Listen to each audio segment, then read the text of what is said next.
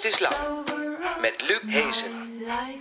Welkom bij Kunst is Lang, het interviewprogramma over hedendaagse beeldende kunst in samenwerking met online kunsttijdschrift Mr. Motley. Je hoort ons op Amsterdam FM elke woensdagavond of in je podcast via Mr. Motley via de website. Maar je ziet ons ook bij Pamando 24 Culture of op eh, YouTube via Mr. Motley.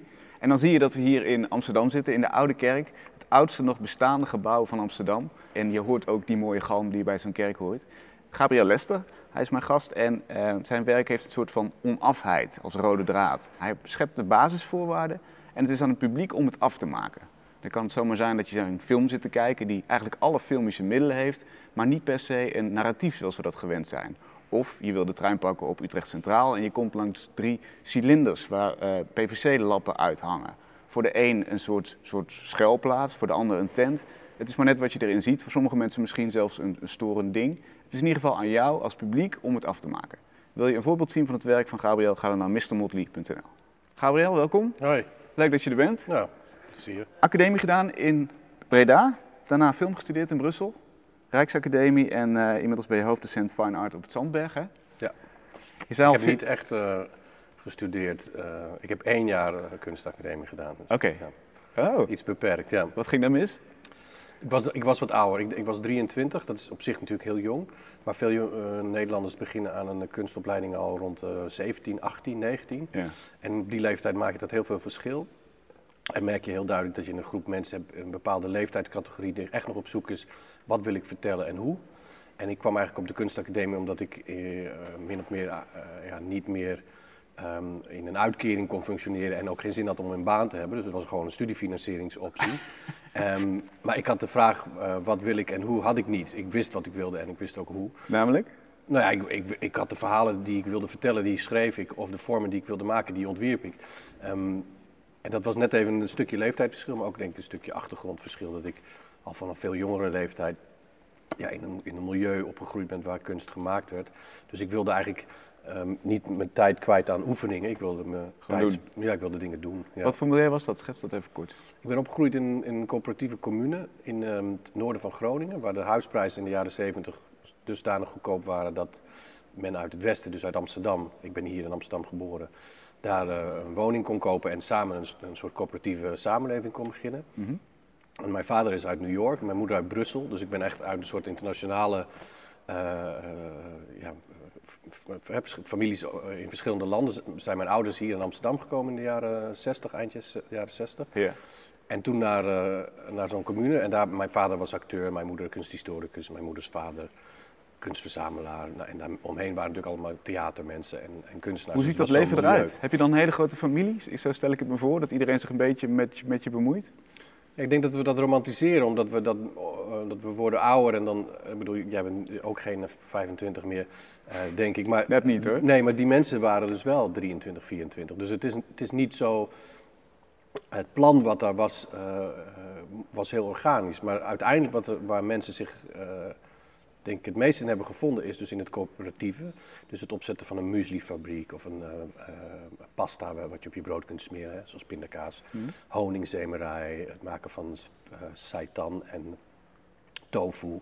Dus er ontstond een soort biologisch dynamische coöperatieve ja, gemeenschap. Je kunt het een beetje een kibbutz, een beetje een communisme noemen, een beetje tussenin. Ja. Mooie jeugd?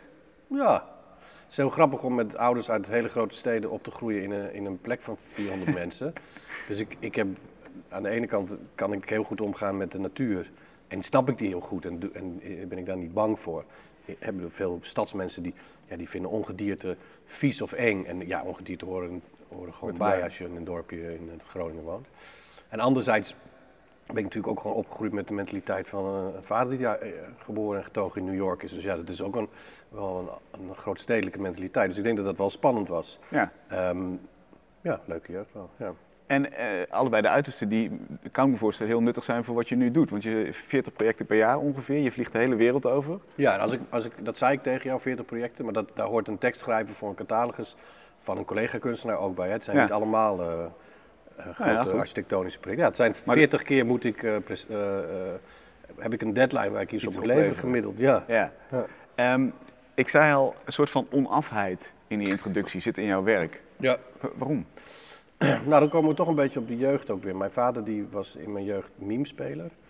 Ehm en die hadden een sketch waarbij ze op de bus wachten. Dus hij en de, degene met wie hij uh, speelde, dus zijn uh, spelpartner. En um, ze staan op de bus en die kijken zo, komt die bus al uh, de hoek om te wachten zo. En dan, het pantomime, dus dat kan allemaal zo. Mm -hmm. En zo een beetje kijken zo, en komt die bus al. En op een gegeven moment produceert mijn vader, dan terwijl ze kijken, produceert mijn vader een appel. Die neemt zo'n hap en die steekt hem snel achter zijn rug, zodat die man naast hem niet ziet dat hij die appel aan het eten is. Dus, mm -hmm. En on, dan ontstaat er dus een, een spel in dat toneelstuk. Waarbij ze steeds die weg afkijken en hij zo stiekem die appel eet. En die man die kijkt dan terug naar ja, dat is kindertheater was het. Mm -hmm. Dus dan zit, zitten er, laten we zeggen, 30 kinderen in een zaal. En die, die geloven die appel. Hè? Net, net zo goed als ik tegen jou, als ik dit doe, dan snap je ook wel wat ik doe. Ja. Dus die geloven die appel. En die hebben trek in die appel. Dus die, het water loopt die kinderen in de mond. Want natuurlijk die appel die uh, die man niet ziet en die verborgen wordt, die is natuurlijk nog lekkerder. En ik zit daar als kind in en ik, en ik ervaar twee dingen. Namelijk, ik ervaar ook verlangen voor. Ik heb ook zin in die appel. En ik weet dat het een illusie is. Omdat ik weet wat pantomime is, omdat mijn vader de acteur is. En daar ontstaat eigenlijk een soort wisselwerking tussen het feit dat je aan de ene kant iets heel reëels kunt uh, suggereren uh, zonder dat het daar is. Hè? Want dit was een viool, maar is het een witte of een groene? Is het een elektrische? Is het er eentje die heel oud is? Staat er een tekst op? Dat weet je niet, dat vul jij in. Het is in ieder geval de viool die jij je voorstelt. Dus die, dat afmaken, dat doe jij. En dus die relatie tussen het feit dat je aan de ene kant weet dat de suggestie uh, en de lichaamstaal iets tot leven kan brengen. En een, een sculptuur heeft ook een lichaamstaal. Dat is niet alleen maar fysieke lichaam, maar een beeldhouwwerk heeft natuurlijk ook een lichaam. Een soort aanwezigheid. Nou ja, if a, uh, als, if, a, if a sculpture has a body, it must have a language. Hè? Uh, een volume heeft, een, heeft zijn eigen uh, vormtaal. Hm.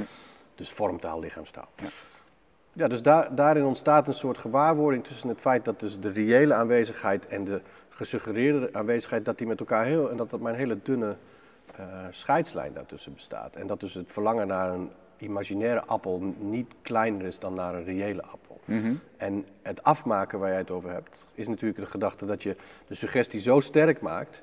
Dat, dat het verlangen of de aanwezigheid van, van dat object of van die, of van die suggestie, hè, dat kan ook een speelfilm zijn, dat die zo groot is dat die er reëel voor jou is. Dus, en die reële, dat reële moment is wanneer je het afmaakt. Wanneer ja. jij het toe-eigent of wanneer jij het tot stand laat komen.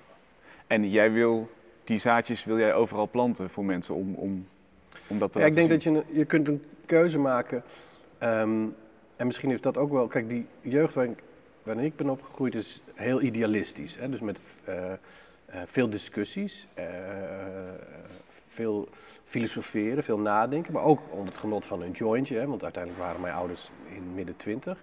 En dus ontstaat een soort, ik wil niet zeggen oeverloos geouwe hoer... maar er ontstaat een soort van analyse over hè, waarom is de mens uh, eenzaam? Of waar is de mens gewelddadig? Of uh, wat is politiek? Al, dat soort dingen.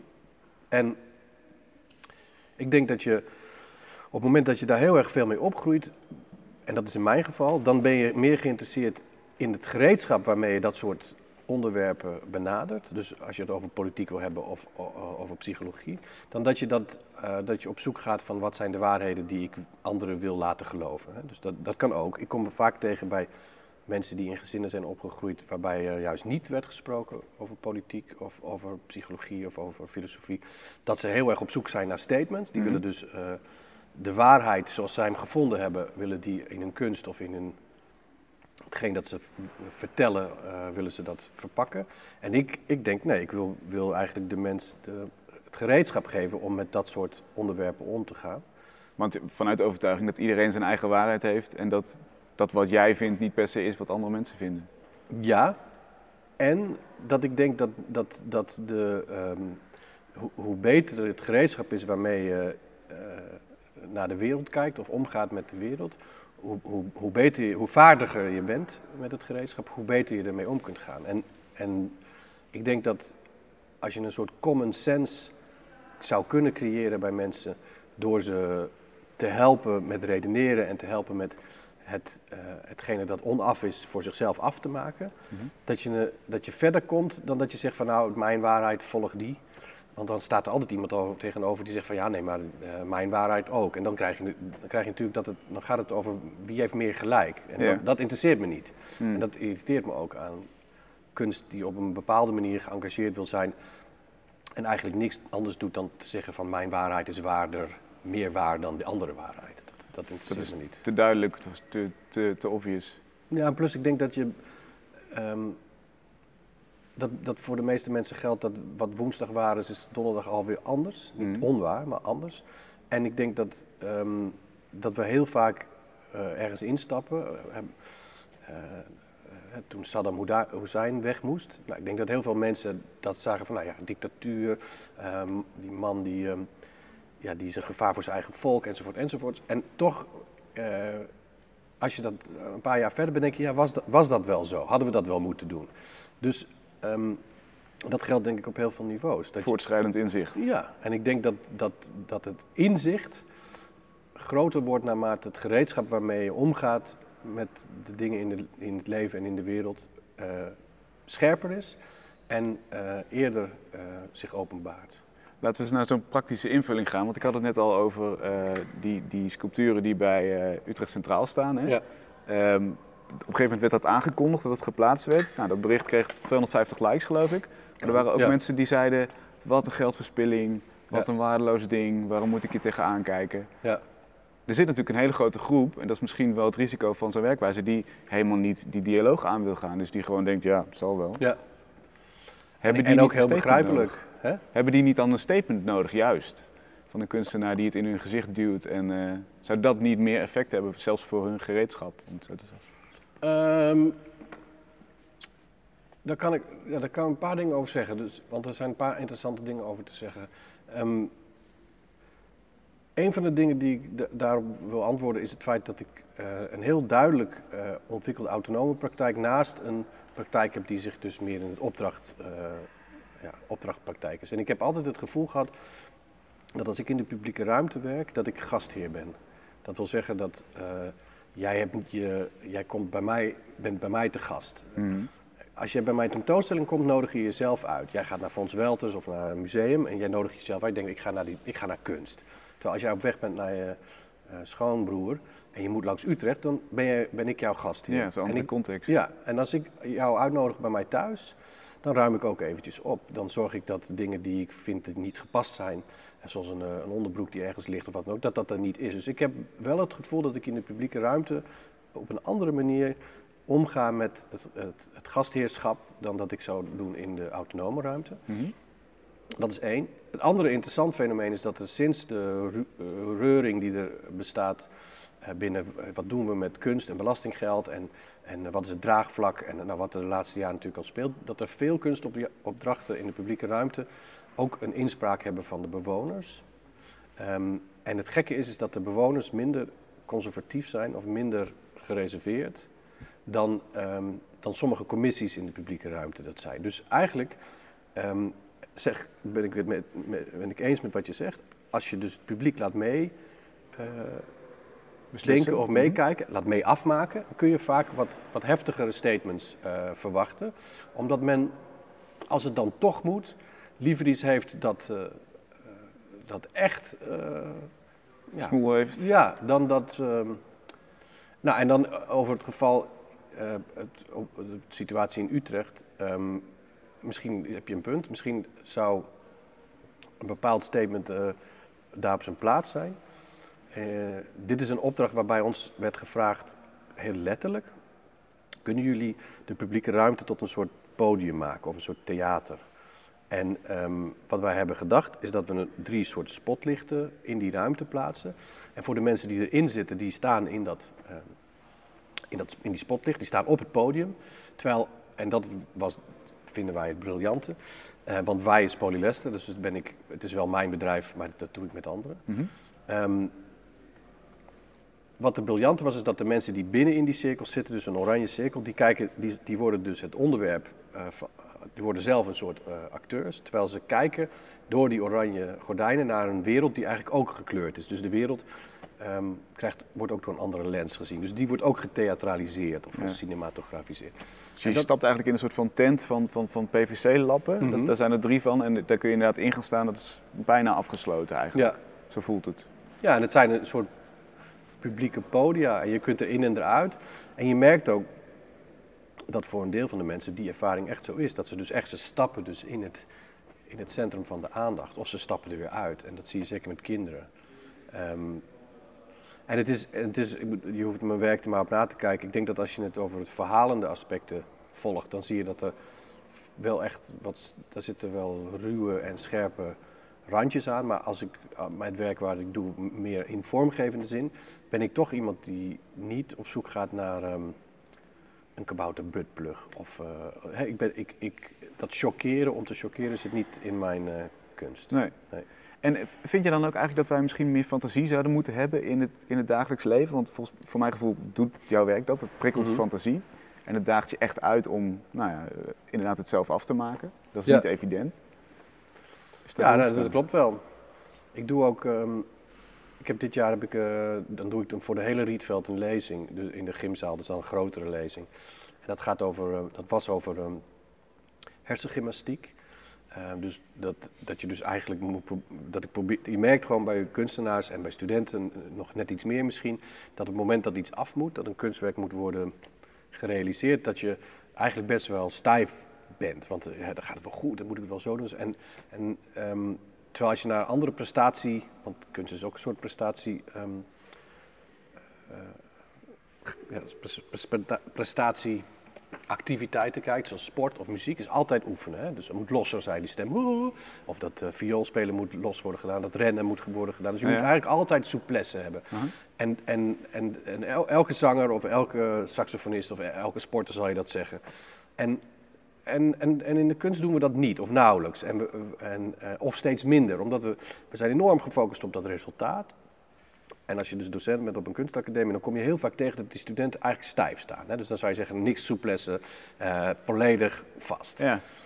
Nou, dat, dat, dat is wel een beetje de rol die ik op de academie wil hebben. En, en daar groei ik in, want daar ben ik nog niet hoor. Maar ik wil wel de gymleraar van de Rietveld Academie zijn. Hoe ziet zo'n warming-up voor kunstenaars eruit? Dat, dat hangt heel erg af van. Ik, ik, ik, doe, ik geef dan voorbeelden. En, en uh, iemand die zegt, nou ik schrijf elke dag, ik begon elke dag tien ideeën in de ochtend op te schrijven. Nou de eerste dag was ik bij drie uitgedacht, hè. Had, tien haalde die niet. Nou de tweede dag haalde hij er dan wel zes. Allemaal niet goed. Nou op een gegeven moment komt hij in een ritme dat hij dus elke ochtend tien ideeën kan opschrijven. En op het eind van het jaar heeft hij acht bruikbare ideeën. Nou dat is gewoon een voorbeeld. Ja. Maar het is natuurlijk gewoon net zoiets als rekken. Je, je rekt eerst, je, raak je, je, je kunt je tenen niet raken. Nou ja, een paar dagen later natuurlijk wel. Dus wat hij, hoe hij dit heeft ingezet is niet minder belangrijk dan de, het principe dat je dus kunt rekken en strekken en soepeler, soepeler kunt worden in je hersenen. En dat hoop ik dat mijn kunst dat ook doet. Ja. Hoe pas je dat zelf toe in je, in je eigen werkpraktijk? Door echt veel te rekken en strekken. Ik doe heel veel hersengymnastiek. Ja. Niet uh, sudoku of uh, ja, ja. weet ik veel. Uh, Kruiswoord. Nee, geen puzzels of zo. maar ik weet gewoon dat er zijn omkaderde momenten op een dag -huh. die, waarbij de, de reis hier, hier is. Dus dan gaat de reis, die reis gaat, die gaat in mijn hoofd. Uh -huh. En, die, en die, die doe ik net als dat iemand zijn schoenen aantrekt om te gaan joggen. Dat gaat gewoon echt. Je, je, gaat, je bent klaar. Niet, ik ga er niet voor zitten met een theetje en een zeggen, of zo. Maak het eens concreet. Ja, mo momenten uh, ja, dat, je, dat je ervoor kiest om, uh, om, om niet in de wereld daarbuiten te reizen, maar in binnen. En dat, dat heeft niks met condities te maken. Het is niet dat ik dan in een soort luchtbed moet liggen met uh, yoga muziek. Mm. Maar het is gewoon ik voel heel duidelijk in mijn dagelijkse patroon waar de luwtes liggen. En die pak ik. En, en die pak ik om te oefenen. Ja. En, maar dat, dat is wel nadenken dus. Dat is gewoon afsluiten. Ja. Uh, niet per se telefoon uit misschien, maar wel innerlijk focus daarop. Ja. En gewoon associëren. Dus bijvoorbeeld, ik ben nu bezig met een... Um, een van de, dus ik heb eigenlijk bij alle projecten heb ik denk, nou heb ik een oplossing. Er is eentje die blijft staan, die heb ik dan niet opgelost. Die vind ik heel moeilijk. Vertel eens. Ja, het is een competitie, dus ik ga er niet te veel over vertellen. Maar het gaat over een wand die moet eigenlijk um, uh, die moeten eigenlijk de, uh, een tochtgat dichten. Ja. Maar um, die moet niet de, de, lucht verplaatsen. Dus want als je een dikke wand zet, dan blaast die natuurlijk naar links of mm. naar rechts. Dus er moet ook gaten in zitten en er moet aan beide kanten aantrekkelijk zijn. Um, en, dat, en, da, en, daarin, en er is ook nog een, uh, de vraag of er iets, een relatie kan worden gemaakt met um, natuur, dus organisch. Dus het kan bomen zijn, maar dat, van mij weet ik wat kunnen. Als het maar die, de gedachte van het, van het groen en het organische in zich heeft. Ja. Dat kan ook een print zijn. Maar dit klinkt inderdaad als een puzzel. Ja, is ook een puzzel. Het is natuurlijk een opdrachtwerk, dus dat, Ja. is, dat is anders dan misschien je autonome werk. Of geef je dat Nou, ook nee, als- ik ben, een ander werk is, is een, is een, eh, ehm, is een middellange speelfilm eh, over iemand die, ehm, nou in het kort gezegd, hoe zou ik het kort samenvatten, is natuurlijk altijd spannend. Ja. Maar het gaat over een personage dat zich in een positie bevindt waarvan hij weet dat de enige uitweg is, waarschijnlijk, dat de enige uitweg die er voor hem is, waarschijnlijk niet, het, eh, ehm, dat hij waarschijnlijk niet de persoon is om dat te doen wat hij nodig heeft om uit de situatie waar hij in is te geraken. Maar iemand anders zou dat prima kunnen doen. Ik denk dat wij, hè, soms denk je ook van, nou, hoe zou, weet ik veel, Rambo het doen? Of, eh, of, of eh, weet ik veel, Little Kleine. Dus dat je die andere mensen gaat voorstellen. Maar hij is zo iemand, dus hij kan het wel, hij weet wel hoe hij eruit moet, maar hij weet niet of hij het personage is. Hmm. Nou, en da- daar zit ik dan ook te puzzelen van, in hoeverre moet, moet die onderlaag waarin wij hem begrijpen worden verteld? Of eh, in hoeverre laat ik de acteurs gezicht en handelingen ja, zo sprekend zijn dat, dat we eigenlijk de, we lezen in zijn gezicht wat, wat je anders in het verhaal moet vertellen. Het is altijd een beetje kiezen van, vertel ik nou een verhaal in plaatjes of gaan de plaatjes het verhaal vertellen? Ja. Dus dat is een beetje... En, en, en waar meet je dat dan aan af? Wat is uiteindelijk jouw doel? Denk je na over wat een kijker ziet? Of denk je na van wat vind ik interessant aan dit werk? Nou, ik weet niet of we, of, we, of we bijna klaar zijn, want dan zijn we rond. Want ik, ik kies nooit een idee dat maar één oplossing heeft. Ah. Dus als ik het zelf helemaal heb uitgedacht en ik denk, nou nu kan ik alleen maar dit als interpretatie hebben, dan is het afgekeurd. Hm. Dus dat is wel geinig. Dus het moet nog altijd onopgelost blijven of een, of een x aantal. Uitkomsten hebben. Ja, anders is het niet. eh, ja, anders, anders, anders wordt het het niet. Dus je legt een soort van, soort van dolhofje aan eigenlijk ook voor, voor een kijker. Ja. Ja, ik denk dat ik dan, ja, zijn jouw woorden, maar ik denk dat ik dan. ehm,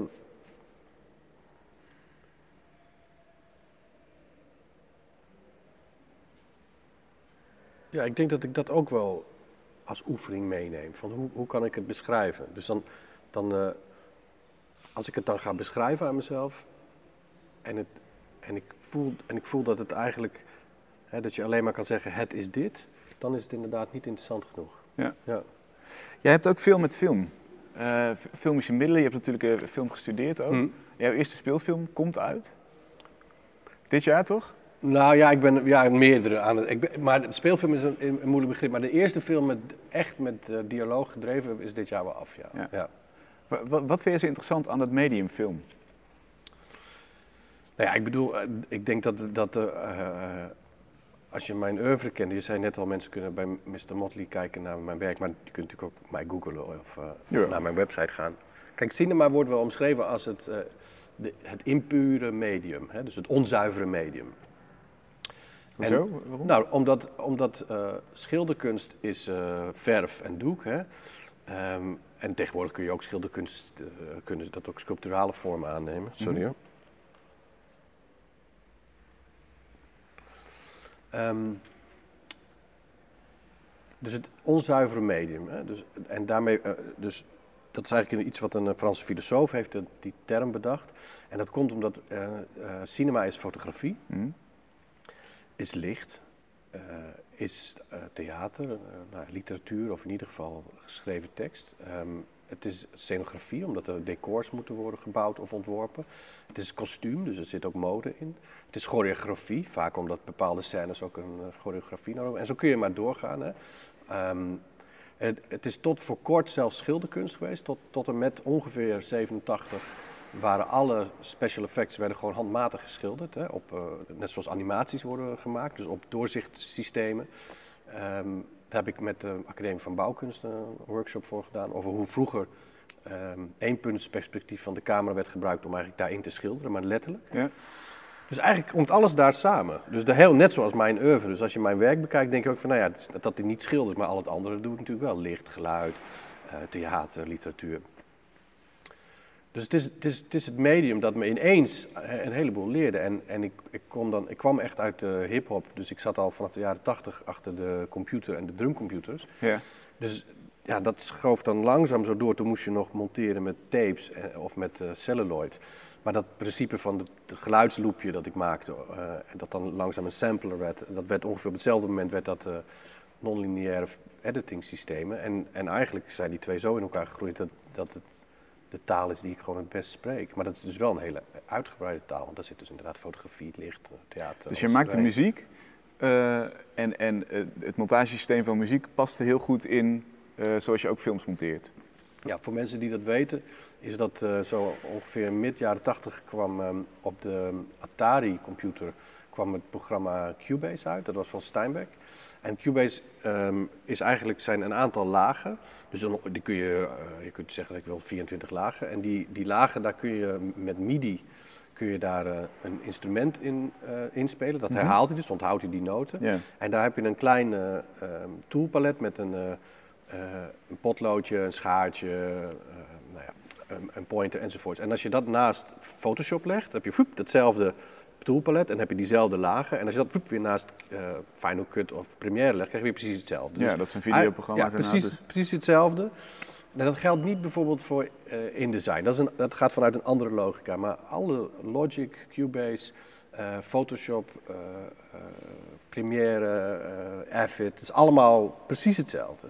Dus eigenlijk is het vanuit de technologie dat jij die kant op bent gegaan. Dat zou, dat zou je bijna toevallig ja, kunnen noemen. Ja, dat zit. Goed, mijn vader was acteur en mijn vaders vader filmproducent. Dus het hielp natuurlijk wel dat ik veel films zag en veel werd verteld over film. Ja. Maar ik had niet de motoriek om een gitaar te spelen. Dus de computer is mijn redding geweest, ja. Als muzikant en als filmmaker. Je hebt ook wel eens gezegd, ik, het is mijn grote doel om een soort eigen taal uit te vinden. Een soort, soort eigen vorm die de kunsttaal van nu overstijgt. Kan Ja. dat met die, met die visuele middelen, die, die film? Ik denk niet dat dat dat, dat, dat, dat ertoe doet. Dat heeft er weinig met de... Dus de, ik, ik weet ook niet wat het is, want dan had ik die taal natuurlijk al gevonden. Maar ehm, heel veel kunst, denk ik... Ja, als je het ziet, weet je het meteen. Van, ah, dit is kunst. Hè? Dus het, het, ehm, en je ziet ook nu... eh, altijd zie je hè, performancekunst nu heel erg populair en zo. Dus je ziet op een gegeven moment steeds ook dat binnen de kunst een soort van zeg je dat? eh, eh, er zijn ehm, modegrillen of er Mhm. zijn momenten dat dingen eh, bepaald materiaal gebruiken, bepaalde manier van het inrichten, een bepaalde manier van de, hoe conceptuele lagen worden aangebracht. En ehm, er zijn een aantal kunstenaars die ik dan buiten categorie zou noemen. En dat geldt, dat geldt niet alleen voor beeldende kunst, maar dat, dat geldt ook eh, nou, voor eh, jazzmuziek of hip-hop of eh, house of eh, Mhm. cinema.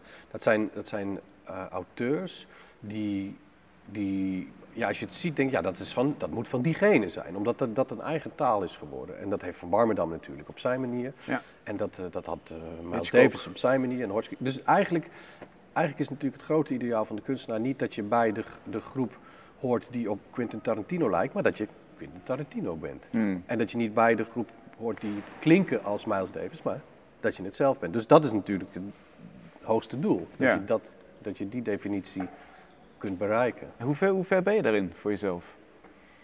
Ja, dat verschilt. Soms denk ik dat ik daar ver in ben, soms niet. Ja, dat weet ik niet. Geef eens Ja. een voorbeeld van waarin je denkt, ja, daar is het echt wel goed gelukt. Of daar, daar ben ik ver in. Ja, dus ik, ik heb vorige week een, een solo tentoonstelling in New York, die is afgesloten.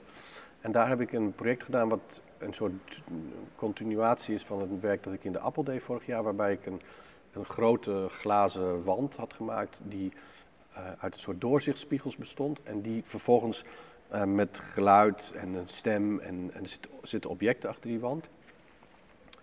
Dus het is een soort eh, magische wand waar objecten in oplichten. En dat, en dat, dat wordt aangestuurd door een programma wat helemaal teruggaat naar die, naar die Cubase, naar die vroege geluidsprogramma's. Dus het is ook, wordt ook aangestuurd met Logic, dat is dan een hedendaagse versie daarvan. En dat betekent dat ik dus met een keyboard voor een grote glazen wand zit. En ik dus eerst een geluidprogramma heb geschreven, soms met mijn eigen muziek. In dit geval New York alleen maar mijn eigen muziek.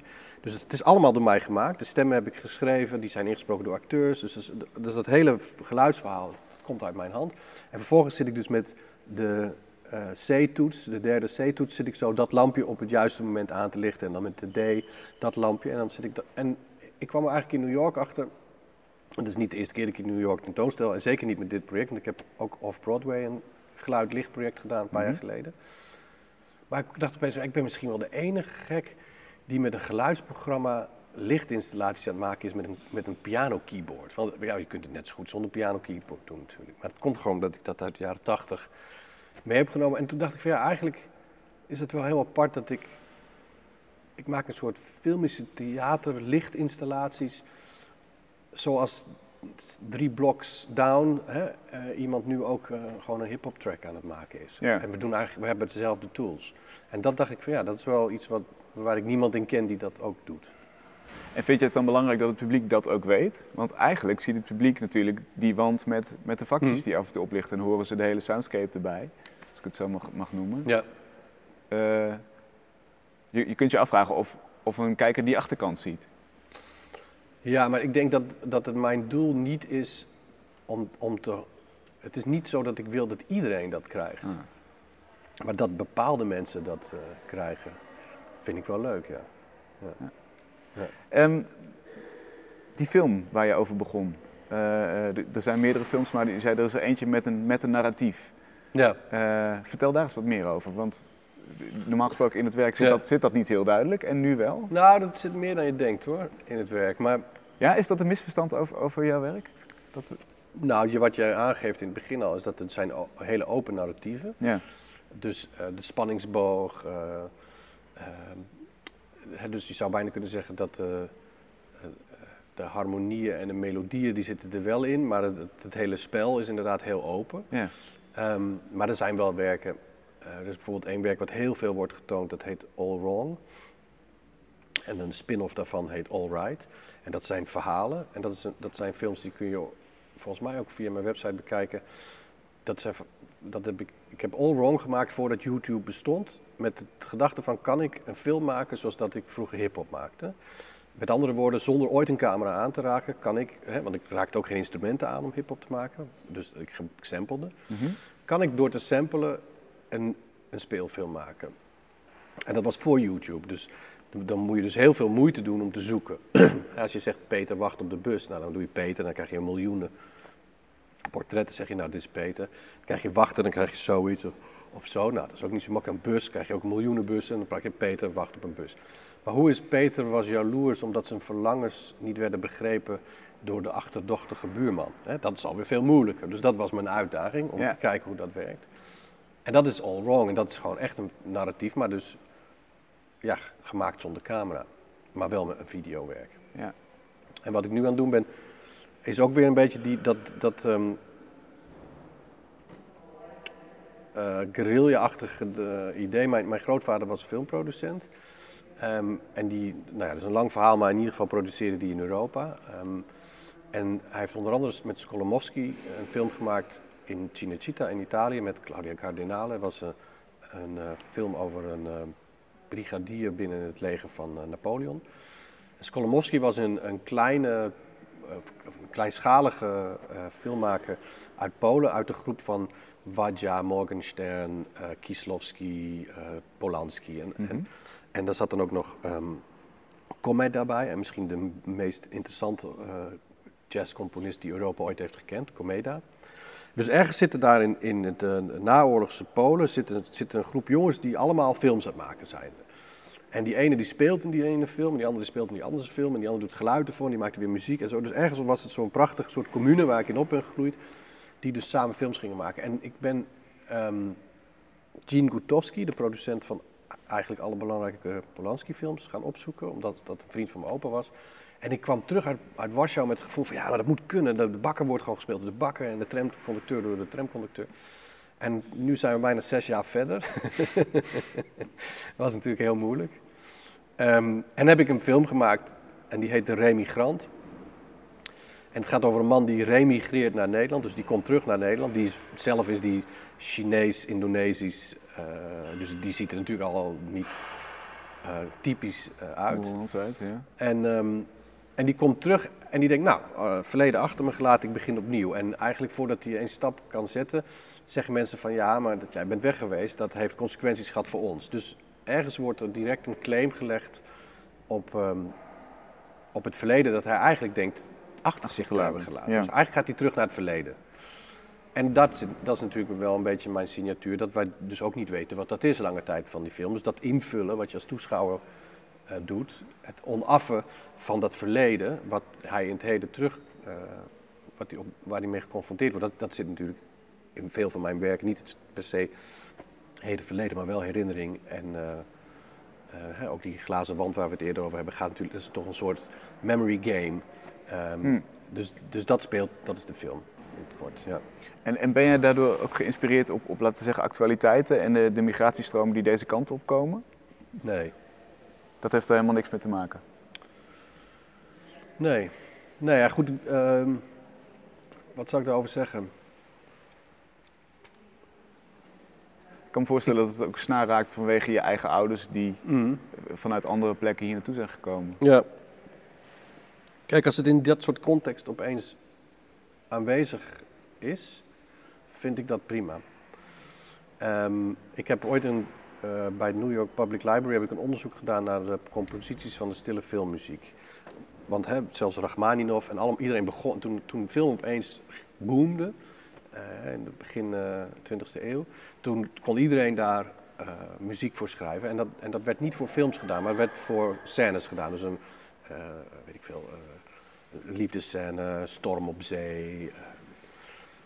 En dus, de, en dus en de- echt, dus de, alle Dvorak-studenten die kwamen naar Parijs, Berlijn en New York en die gingen dat schrijven. En ik vond dat interessant, omdat daar eigenlijk met uitzondering van een keer dat we Eisenstein zien of ehm, Charlie Chaplin is niks van die muziek die allemaal gecomponeerd is echt gekend. ja. Dus ik wilde daar, en ik kwam daar, ik heb daar toen een project gedaan, dat heette Music for Riots and Fights. En dat was omdat je dan een hele bak vindt. En in die hele bak zitten allemaal composities voor Music for Riots and Fights. En je moet je voorstellen dat in de, eh, vroeger kwamen de reels met nieuwe films naar eh, eh, Zwolle. Ehm, daar heb je dan één cinema en ehm, daar heb je dan een pianist. Soms was dat nog iets groter wat er aan ensemble was, maar laten we uitgaan dat het een pianist had je een pianist-projectionist. Die rollen komen aan en ze kijken ernaar en ze gaan samen in die bakken van, oh ja, dan spelen we dat bij die gevechtscènes. En dan werden die partituren verzameld uit catalogie. Dus daar, daar werden ook gewoon catalogie voor uitgegeven. Huh? En toen heb ik Music for Riots and Fights gemaakt, daar heb ik een cd van gemaakt.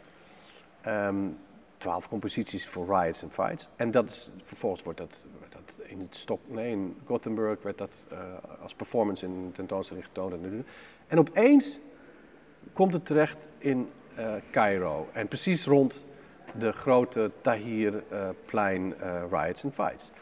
En dat is een heel ontroerende eh, documentatie. Ik ben er toen niet zelf bij geweest omdat de omstandigheden echt eh, penibel waren in Ja. Egypte. En dan, dan is er dus toch nog een soort energie die dus kunst en cultuur kan ehm, eh, ja, exposeren of ten gehore brengen. En dan is er een lokale componist die, die, die interpreteert dan die partituren die ik uit de New York Public Library heb ehm, voor een eh, s- strijkerskwartet. En dat, dat kun je ook vinden, eh, dat is ook online dat werk. En opeens is Music for Rights and Fight in Cairo. En dat is wel een heel erg mooi moment. En is het live en actueel daar voor wat er gaande prachtig. En dat, dat geldt voor de remigrant misschien ook. Ehm, maar dat, dat, dat, dat, dat, ten eerste ontbreekt het mij aan het opportunisme om in te springen op de, op de actualiteit. En ten tweede strookt het tegen mijn eh, karaktereigenschappen die we al bespraken. Namelijk dat ik niet op zoek ben de wereld te vertellen wat mijn waarheid is. Nee. En, en dan ben je al veel te veel die kant op aan het gaan van, oh, ik pak. En, en eh, ik, krijg het wel moeilijk als ik zie wat de, de, ehm, de kaders zijn waarbinnen de filmfondsen en Mondriaan fondsen actualiteit willen honoreren. En hoezeer dat, eh, om, omdat het, ja, in het Engels zeg je heartfelt, de, de oprechtheid eh, va- van het willen omgaan met eh, ja, oorlogsvluchtelingen of, eh, of ander leed in de wereld, die, die, die verpak je niet zomaar in een aanvraag. Of dat Ja. is niet, ja, ik, dus daar heb ik, daar heb ik je moeite geen mee. scriptje over, Nee. precies. En, en ehm, heb je dan het idee dat dat... of denk je erover na hoe zo'n idee voor jou ontstaat? Probeer je dat te analyseren of is het er gewoon? Want het zou natuurlijk ook kunnen zijn dat het in de lucht hangt of dat je daar eh, op onbewust mee bezig bent. Eh, ik zeg niet dat het daar direct aan toe te schrijven is, maar weet jij waar je ideeën vandaan komen? Niet altijd. En soms ehm, snap je pas nadien. Dus het, is, het, gebeurt wel vaak dat je, of dat ik, dat mijn kwartje niet, misschien nadat het werk af is, echt helemaal gevallen is. Ja. Ehm, bijvoorbeeld in het geval van de remigrant, hè, dus eh, veel structuren, verhaalstructuren ook, die, die, hebben een, eh, die zijn ook esthetisch. Hè, dus een, eh, als je een Hitchcock-structuur bekijkt, ja, dan, zie je, dan zie je daar ook, dat, als je dat in geometrie zou uittekenen, dat zou een bepaalde esthetiek hebben. Ik weet niet of het zo is, maar zo'n gevoel heb ik erbij. En, en met Het is zorgvuldig gecomponeerd, dus er zit een soort, soort balans in, zeg jij. Een soort van logisch verloop. Ja. Net zo goed als dat dus bepaalde wereldverhalen, hè, de Koran, de Bijbel, dat soort zaken, dat, dat die dus eh, door zoveel mensen, dat zo- zoveel mensen zich, zich mee kunnen identificeren, is ook omdat er dus een, ja, ik kan de juiste woorden niet vinden, maar Een verhaalstructuur in zit, Ja. die, die iedereen kent. en structuur is, heeft een bepaalde.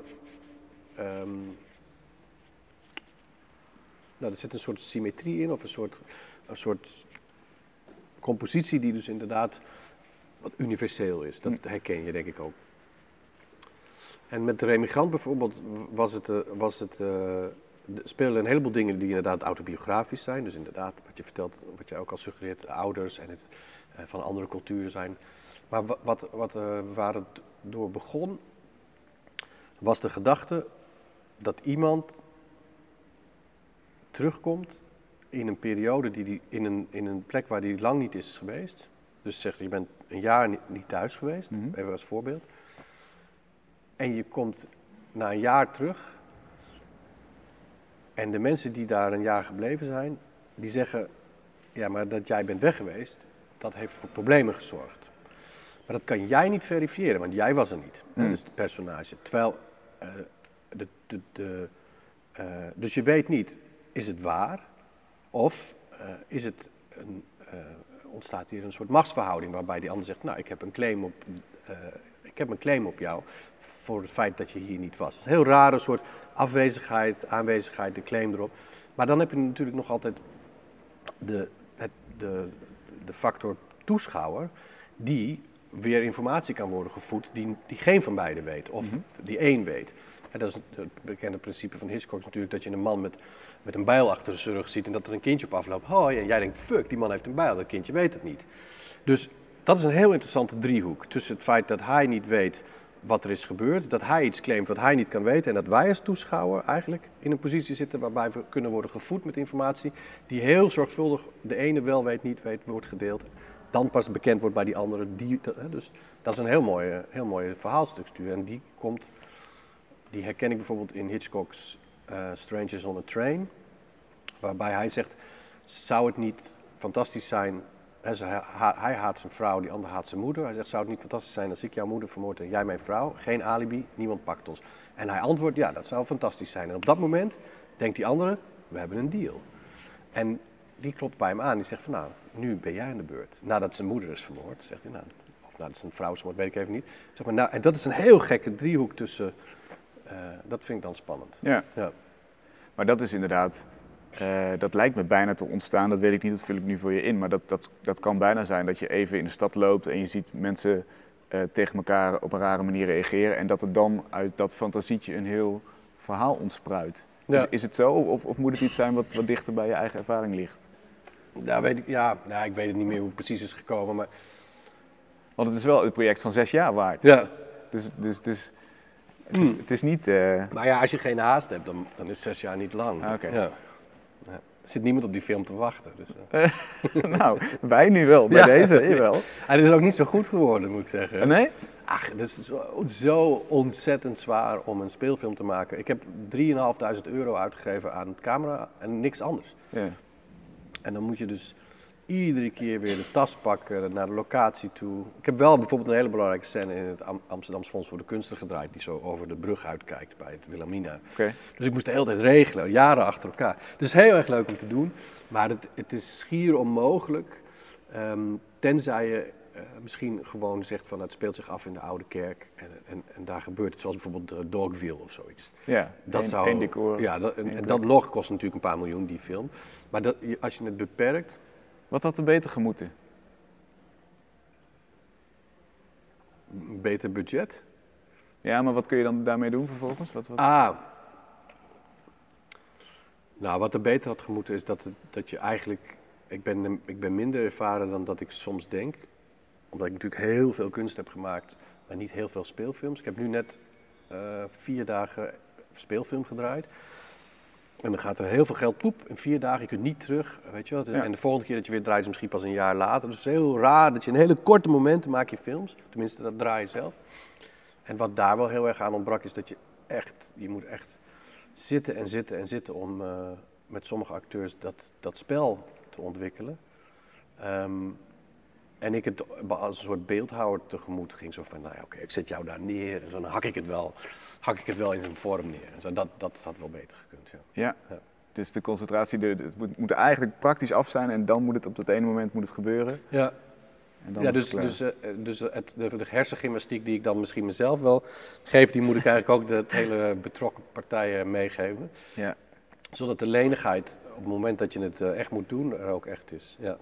Maar goed, aan de andere kant, eh, wij kunnen het afmaken als kijker. Dus misschien hè, zeg jij het is mislukt of het, is, het had beter gekund, maar Het is niet is- mislukt. Oké. Wellicht Nee. is het voor een kijker eh, eh, beter te verteren of, of ra- raakt het andere snaren. Ja, maar ja, goed, dat, de, de- ik, ik wil de kunst maken die ik zelf graag zou willen zien. Dus het, ik vind het fijn als andere mensen in de kunst die ik zelf graag zie iets heel nieuws ontdekken. Maar ik wil nog wel altijd degene zijn die het zelf graag ziet. Dus, ehm, dus ik ben natuurlijk het eerste kwaliteitskeurmerk. Ja. En dan, ja, natuurlijk, als mensen er een hele liefdeverhaal in zien, of juist eh, eh, andere, dat is allemaal gratis. Maar het- het- eerst moet ik bepalen of ik het goed vind. Ja. Nou, laten wij dan de jury zijn. Waar, waar kunnen we hem gaan zien?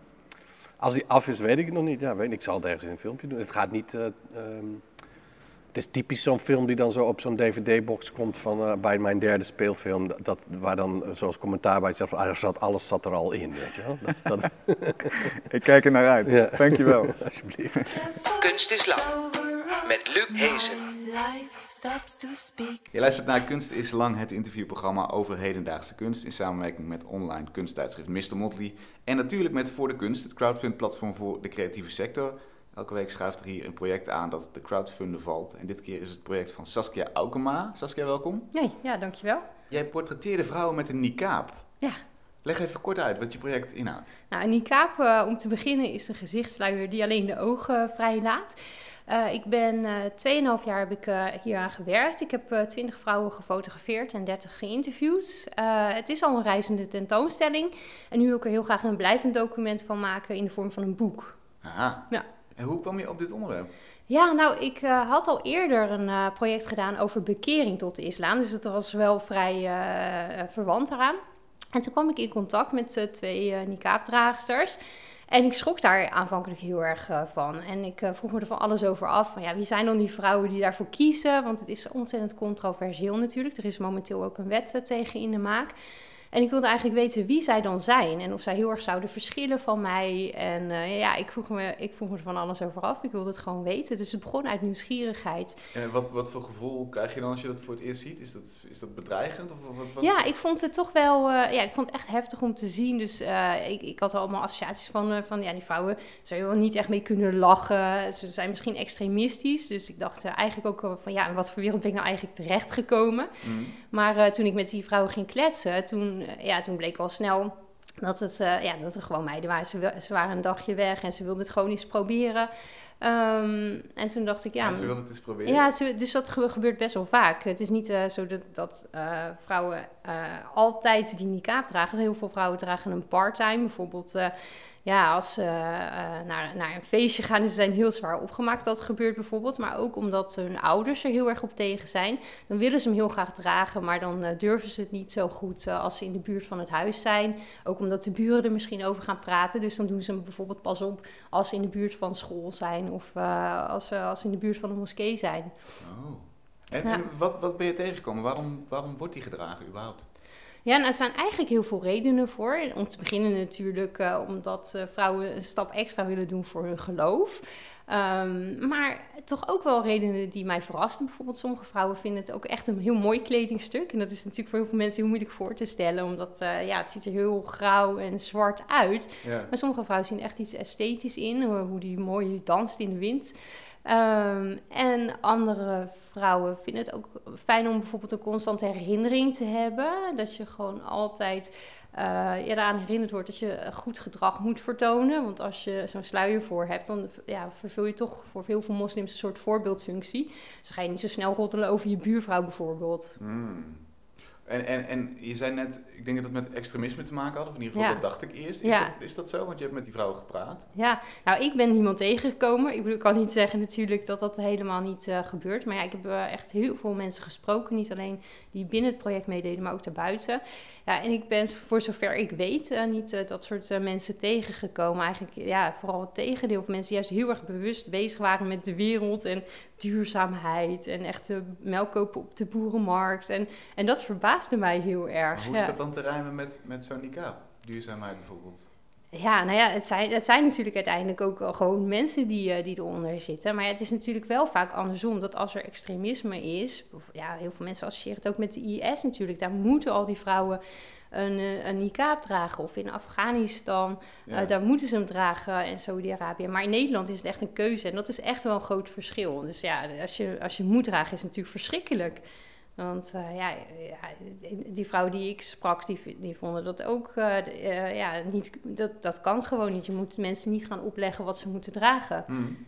En tegelijkertijd is dat natuurlijk ook voor hun het argument om hem wel te mogen dragen. Zij zeggen, ja, in Nederland hebben wij de vrijheid om, om te mogen doen wat wij willen. Dus willen wij ook heel graag die sluier mogen dragen. Ook al vinden mensen het een vervelend gezicht.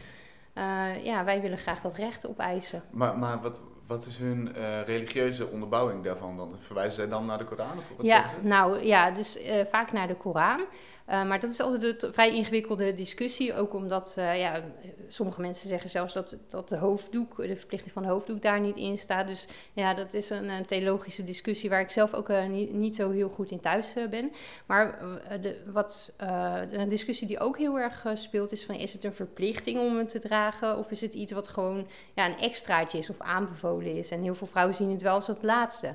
Dus als het ook even niet goed gaat, of als, als iemand zwanger is en benauwd heeft, ja, dan mag je ook gewoon natuurlijk af. Of uh, ja, net zoals nu is het, wordt het steeds moeilijker om, om een niqab te dragen in Nederland, omdat er een wet aan zit te komen die hem gaat verbieden waarschijnlijk. Ja, en dan nemen zij ook die vrijheid om hem af te doen. Ja. ja. Maar, maar het idee is, je, je schermt jezelf af voor blikken van buitenwereld? ja, dus, ja, ja maar daar, daar zijn dus heel veel uh, meningen over. De een doet het echt om, om zich te beschermen tegen de blikken van mannen. En de andere zegt, nou ja, dat heb ik natuurlijk liever niet, maar dat is niet voor mij de hoofdredenen. Hmm. De hoofdreden. Dus ja, dat, er zijn gewoon heel veel uh, verschillende motivaties voor. Snap je dat het verboden gaat worden?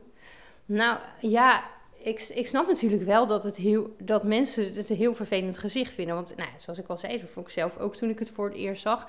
Maar ja, persoonlijk ben ik van mening dat, dat je gewoon alles mag dragen wat je wil. Dat je erbij mag lopen zoals je zelf zou willen. Mhm. Of het nou uh, in je blote kont is, bij wijze van spreken, of met een niqab. Ja, het is echt een lastige discussie. Ja. Jij hebt ze geportretteerd. Dat, dat, dat lijkt me best lastig, want je ziet alleen de ogen natuurlijk. Dus ja. hoe, hoe, heb je invulling gegeven aan hun persoonlijkheid? Ja, dat was inderdaad uh, een creatief uh, puzzeltje. Maar ook heel erg leuk om te doen, want uh, ja, ik kon niet zomaar die niqab steeds fotograferen, want dat werd ook saai en dat wilde ik ook niet. Dat werd, dan zien mensen alleen maar die, ja, dat, dat grauwen en dan worden ze, ja, dan ervaren ze ook alleen maar die woede die ze normaal ook hebben op straat. Ah. Dus ik kon echt een stapje verder komen en recht doen aan hun persoonlijkheid. Uh, en ik heb bijvoorbeeld uh, foto's van hun jeugd laten zien, dat ze nog helemaal geen islamitische kleding uh, droegen. ik heb laten zien wat ze thuis dragen, als ze met hun man zijn of met vriendinnen of op een feestje. En dan, nou, dan houden vrouwen bijvoorbeeld een, een joggingbroek vast van nou, dit is echt mijn favoriete kledingstuk. En ook in hun kamer. Dus je krijgt ook, ja, je hebt echt het idee, hoop ik, dat mensen uh, op bezoek zijn bij zo'n niqab-draagster. En gewoon even een stapje verder komen dan uh, ja, dat zwart en wat ze normaal zien. Ja, en ja. verbaast het jou wat, wat voor mensen daarachter zitten?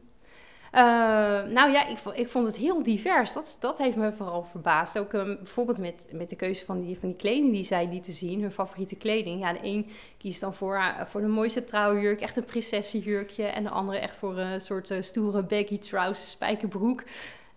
Ja, dus die diversiteit die is me vooral heel erg opgevallen. Dat vond ik heel erg leuk ook om te zien. Ja. Oké, en in het boek zien we de foto's. Komen, zitten er ook interviews bij van waarom ze. Uh, ja, dat zit er ook in, inderdaad. Ehm, dus er, ja, er zitten eh, heel veel foto's in. Eh, het zijn interviewfragmenten, omdat ik zo ontzettend veel vrouwen heb geïnterviewd. werd, werd het gewoon te veel om alle interviews op te nemen. Dus de opvallendste citaten die zitten erin. En dat zijn dan dingen inderdaad over waarom ze de niqab dragen, maar ook heel praktische dingen over bijvoorbeeld dat je bril kan beslaan in de winter als je de niqab draagt. En gewoon van die, van die kleine eh, feitjes die, die, die ik zelf heel leuk vond om te horen. Dat, dat is inderdaad zo, ja. Dat lijkt me een van de laatste dingen waar je aan denkt bij een Ja, maar dat, ja. dat speelt natuurlijk wel mee. Ja, of dat, je, eh, dat het lastig is om te eten in een restaurant. Als je nog even een blaadje sla naar binnen wilt eh, werken en je tikt het aan met je vinger, brengt het naar je mond. Maar dat kan natuurlijk niet. Dus dat, dat zijn kleine dingen. Dat moet je allemaal mee, eh, ja, En hoe doe je dat oppassen. dan? Onderlangs. Ja, dat moet je onderlangs doen. Ja, anders krijg je vetvlekken. Dat is niet aan te raden. Het gaat een hele wereld over. Ja, Eh, dankjewel eh, Saskia. Ga naar voordekunst.nl en eh, eh, als je zoekt op Saskia Aukema, dan kom je er zeker. Of op niqab. Ik denk niet dat er heel veel projecten met niqab zijn. ja nee, dat denk ik de ook niet. En die kaap is met eh, een Q en dubbel A. en een B. Heel goed, we zijn er volgende week weer. Tot dan.